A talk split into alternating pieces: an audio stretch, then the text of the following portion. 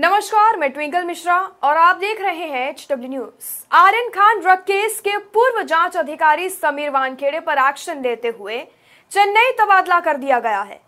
वानखेड़े का तबादला Chennai DG taxpayer service director के तौर पर किया गया है।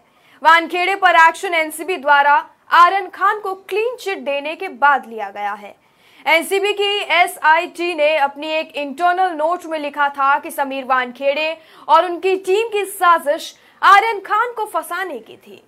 चार्जशीट के बाद से ही लगातार वानखेड़े पर क्या एक्शन लिया जाएगा, इसकी चर्चा जोरों पर थी।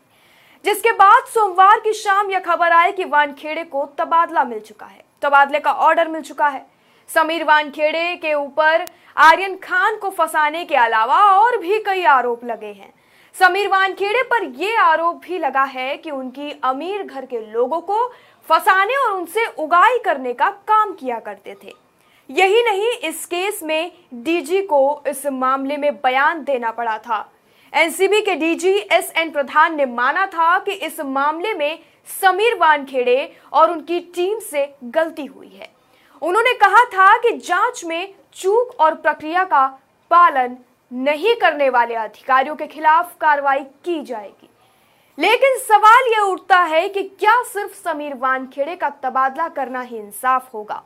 आर्यन खान को फंसाने के इस मामले ने सिस्टम में पनप रहे हैवान को उजागर कर दिया है, जो एक दिन खुद सिस्टम को खा जाएगा। आज समीर वानखेड़े ने उगाई करने के लिए सिस्टम को हथियार बनाया है। कल कोई और ऐसा कुछ करेगा?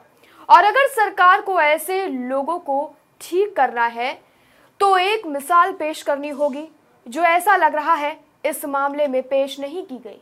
समीर वानखेड़े ने जो किया है इसकी सजा तबादले से कई ज़्यादा होनी चाहिए थी। समीर के अलावा हमारे टीवी न्यूज़ चैनलों पर अभी एक्शन लेना उतना ही ज़रूरी है लेकिन टीवी न्यूज़ चैनलों पर कोई एक्शन अब, अब तक नहीं लिया गया है।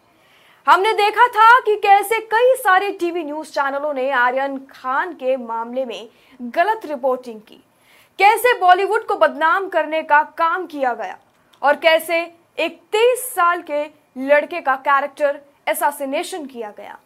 इस मामले में समीर वानखेड़े और टीवी न्यूज़ चैनलों पर भी एक्शन लिया जाना चाहिए। इस पर आपकी क्या राय है और आप क्या सोचते हैं? कमेंट सेक्शन में लेकर हमें ज़रूर बताएँ। वीडियो यही समाप्त होता है। धन्यवाद।